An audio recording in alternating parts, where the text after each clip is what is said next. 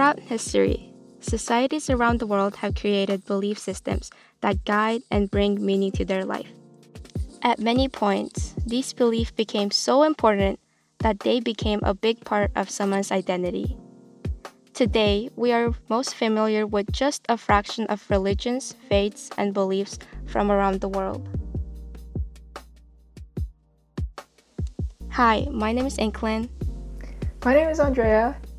And my name is Gianni. In this episode, we will be tackling the value of beliefs and how it can be a key to understanding people across time. So, what do beliefs mean to you?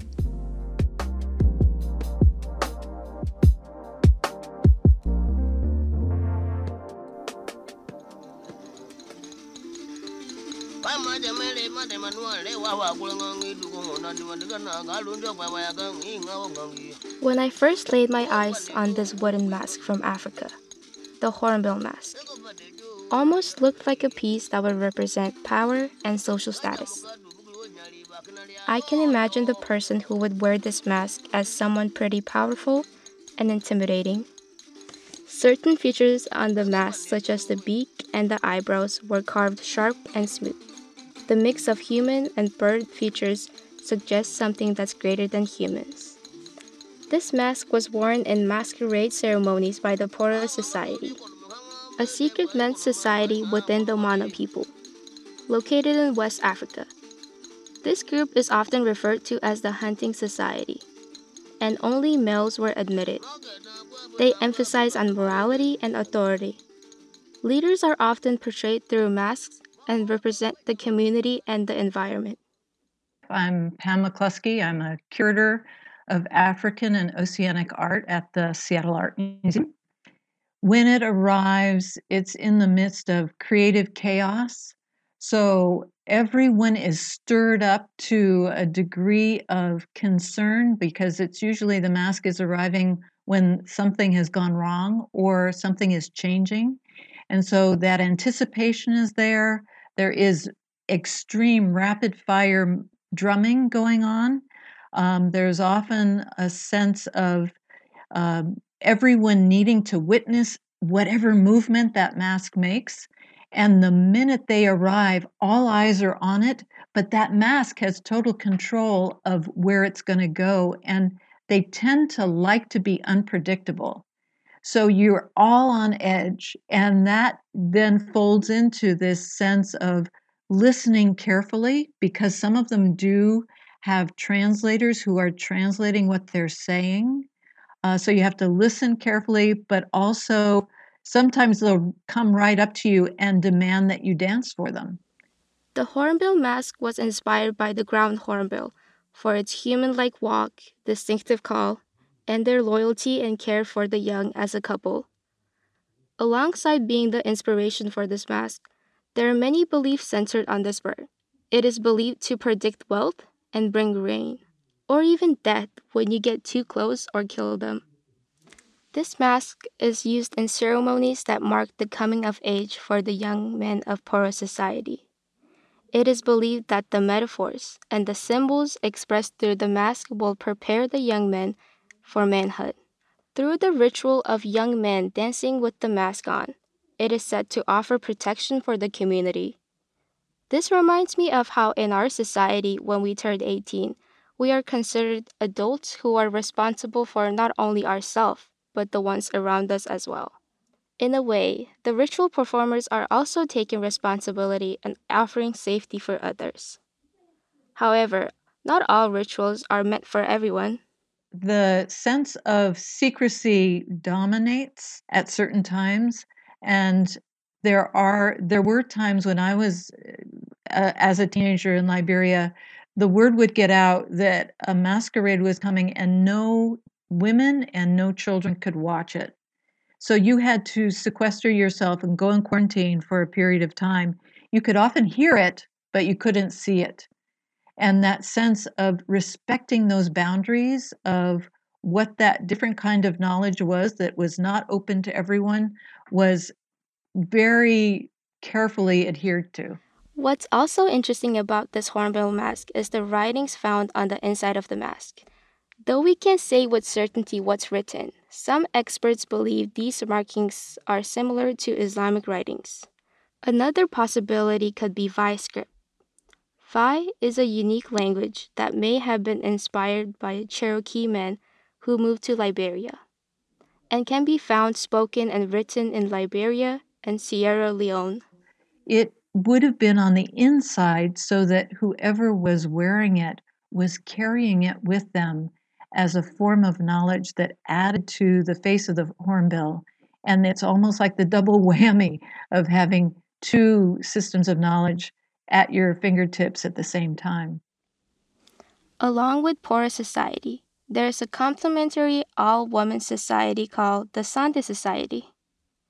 This makes me wonder if there are any masquerade rituals that they perform too. Oh, yes, the Sande Society does perform, um, and it's a, a, fairly famous kind of masquerade that's known um, in West Africa because it's all performed by women. And they, at their graduation, have these helmet masks that they choose to wear as they are coming into their home community. And they are, as you said, wearing long raffia or straw looking um, costumes. So their family can't tell who they are anymore.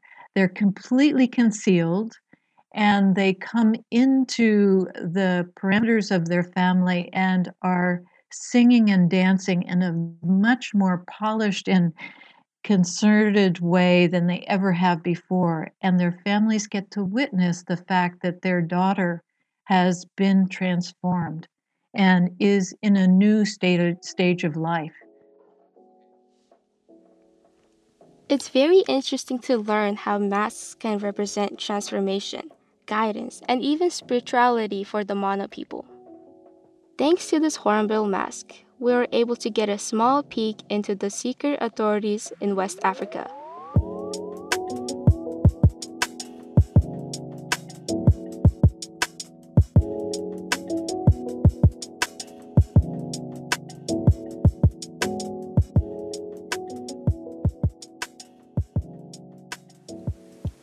Beliefs are what shape one's reality.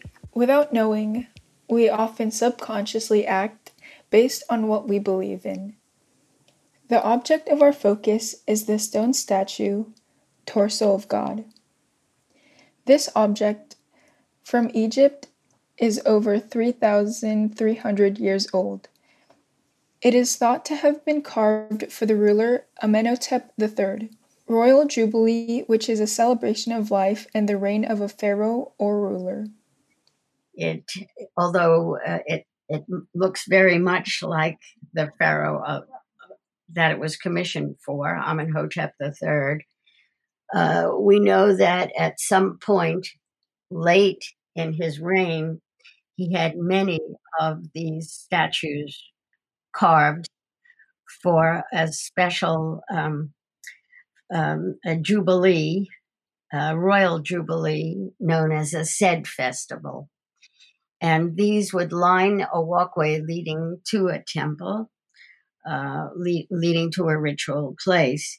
So we know that this is just one of several that were carved for that king, uh, but that it doesn't represent the king himself. It's evident that this life-size statue is missing some of its parts, such as the head, legs, arms, and is left with just a torso. This sculpture actually was a full body at one point. Many works of art represents the beliefs, values, and structure of a society. That is what is being done with the torso of God.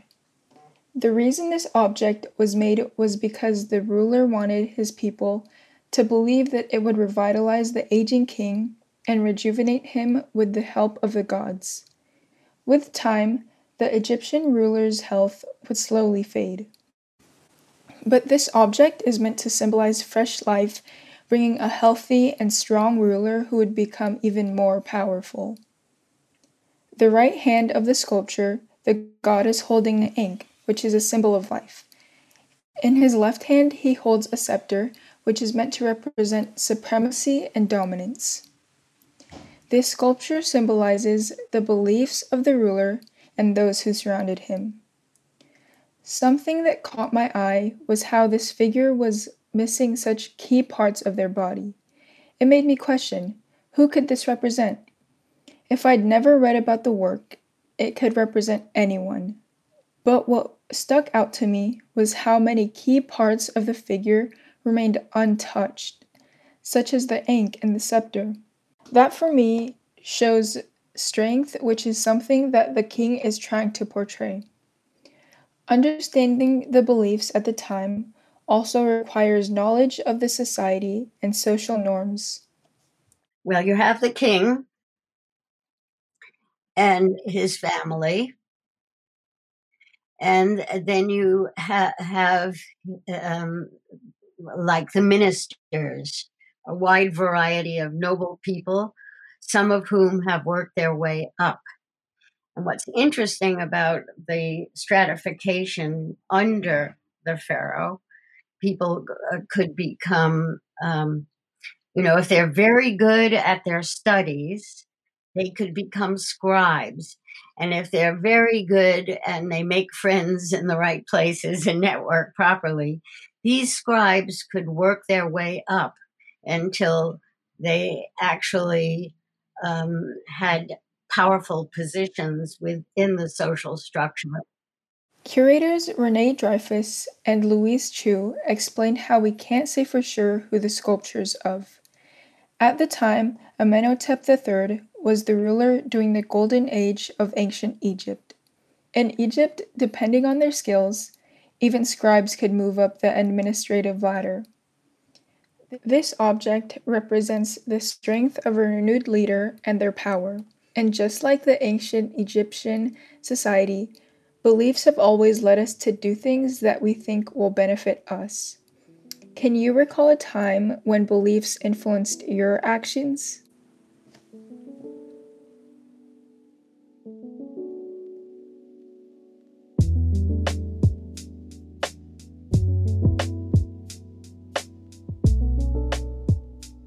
My first thought when seeing the painting, the adoration of the Magi, was why were there so many people surrounding a baby? Of course, in most cases, this would come off as weird, especially seeing a man kneeling in front of a child. But when I looked closely, I noticed that this is religious art and that the, the child could be Jesus Christ. Having been raised Christian and been in places where images like these are around, like in church, and especially when I attended Sunday school, the painting sparked familiarity for me. The painting depicts three men kneeling and offering gifts to the child. The artist painted the Holy Family sitting with the Magi on their left and one kneeling before the Virgin. This is what led me to believe that this painting depicts the birth of Jesus. Isabella Holland, curatorial assistant in European paintings, explained how, at the cusp of colonization during the 1400s and 1500s in Spain, the way that people from around the world were imagined was very different from today. The birth of Christ was such a popular subject in the history of painting because religious art was primarily the biggest source of art that was produced in Europe at this time. The church was a major patron, and they often um, took scenes from the New Testament as exemplary models for the faithful why I think that the Adoration of the Magi is so popular because it shows three figures giving gifts to the Christ. And there's this sense of offering the service, and they're providing exemplar models for others to kind of adore Christ and follow him. This is definitely a devotional object, and it was most likely part of a larger altarpiece. An altarpiece was a work of art that was behind the altar. This could have been for a public church, so commissioned by the church, or perhaps for private devotion. When you look at the figure, on the far right, kneeling down, you can see that it's a figure, a man dressed in an outfit of the day, and this most likely would indicate the donor who donated funds for the commission of this altarpiece. When she mentioned that, I connected it to my own understanding and what I was told growing up. I was always told many different ideas of how Jesus looked and what he was like since the Bible didn't provide images. Many believed that Jesus was white with blue eyes, long blonde hair, and a beard, while many others believed that Jesus had a darker complexion with hair like wool. Hearing Isabella explain how non Europeans were depicted in art and our definition of race today is different than race in Spain during the Renaissance made me think about how our expectations and understanding of art has changed. When I interviewed my mom, Natisha Irving, she explained how she was taken back by how there was little representation of people of color in the painting. If you look closely at this painting, you will notice a figure of color, widely accepted to be King Balthazar. There are so many layers to this painting, and in the background, the very far background, you can see a ship. And then in the middle, you can see another biblical New Testament story of the an angel appearing to the shepherds. And in the foreground, you can see the New Testament biblical story from the Gospel of Matthew, the adoration of the Magi. Osona was known for making religious paintings. In fact, he had sons who were also artists, so you can see that this was a type of job that was passed down generation from generation. He mostly worked in Valencia, which was then the Kingdom of Aragon, which was linked to Castile in 1469 when Ferdinand and Isabella married. And this is the emergence of Spain as a kingdom. It's the combination of dynastic marriages of formerly autonomous regions that are now becoming more powerful as they're linking up. Valencia was also a major port and a cosmopolitan city in Spain, which relates to your first question of looking at the background. You can see ships. Does that relate to this being set perhaps in Valencia? Is the donor depicted a merchant? Is he part of this economic system? Is he showing his wealth? And when you look at this painting, it's also the Magi are bringing gifts gold, frankincense, and myrrh from all over the world. And a sense of the world being brought to Valencia, does this connect to its merchant identity? It's really fascinating, these different layers coming together. My mom explained how the painting was so different from what she learned about the birth of baby Jesus. She went on to talk about how this painting sparked her curiosity and how she wanted to know more about what was going on in the picture, especially in the background. From what I can tell, um, this magi or what we called them was the were the three wise men. So I can see that in the background, and that is similar to what I was taught how they came to um, worship Jesus and were sent by um, King Herod. So I definitely see that. I see the kneeling at the feet of baby Jesus. Um, and giving the so the painting i know in the title of it it says the adoration. So i can definitely see the adoration here and i that is similar to what i was taught growing up and what my belief is about um, uh, the coming of the king and the birth of the king. Um, some things that differ a little bit is that um, i see i know that the setting of the um, of jesus' birth was in the middle east and that um, people in the Middle East typically uh, have darker pigment in their skin, and I only see one representation of black skin, and that is not of Jesus. And so for Jesus, or for or of dark skin, and so um, that's what differs for me is that I'm looking at a baby and um, some of the other worshipers and people who do not match the image of Jesus, of the way that I learned or uh, believed that Jesus would look uh, I'm curious. I want to know if I misinterpreted something in my readings or my teachings, or if it wasn't taught to me that way. It just makes me want to go back and uh, the word and read it. I'm also, um, yeah, I just, you know, we're thinking about what century this was or what the the time period that this was, and I, and so I'm trying to think about the evolution of things and just how uh, things over time have changed, but w- and what setting would the sky look like that, right? Like what was going on during that time um, that the sky is so dark and so ominous, and then you have this dragon-like creature flying by, and everything just looks a little threatening, right? Doesn't look. Um, and I understand where Jesus was born; it wasn't necessarily a place of great means, but it just feels so. Um, oh, I don't even know the word for it or just the, the feelings, but I'm curious. I'm just curious I, I, I, what this is. I'm curious. Um, was it meant to look so ominous to try to bring to light the humble beginnings of Jesus and uh, just the the the the the level of like um,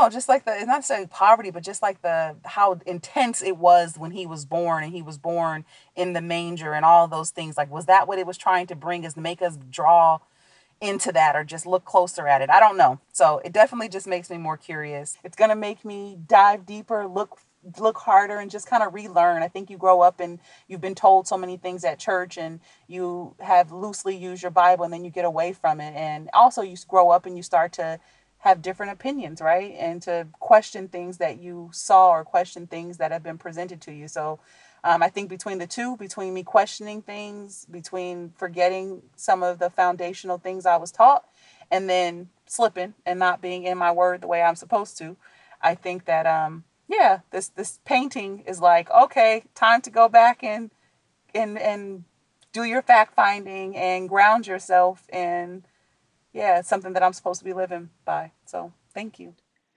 I was surprised to hear my mom's curiosity because growing up, I took my mom's perspective of Jesus' birth at face value. The older I get and the more perspectives I hear, the more my curiosity grows. Hearing my mom say that looking at this object made her realize that she needs to do more learning and go back on her teachings made me see that I too have so much to learn.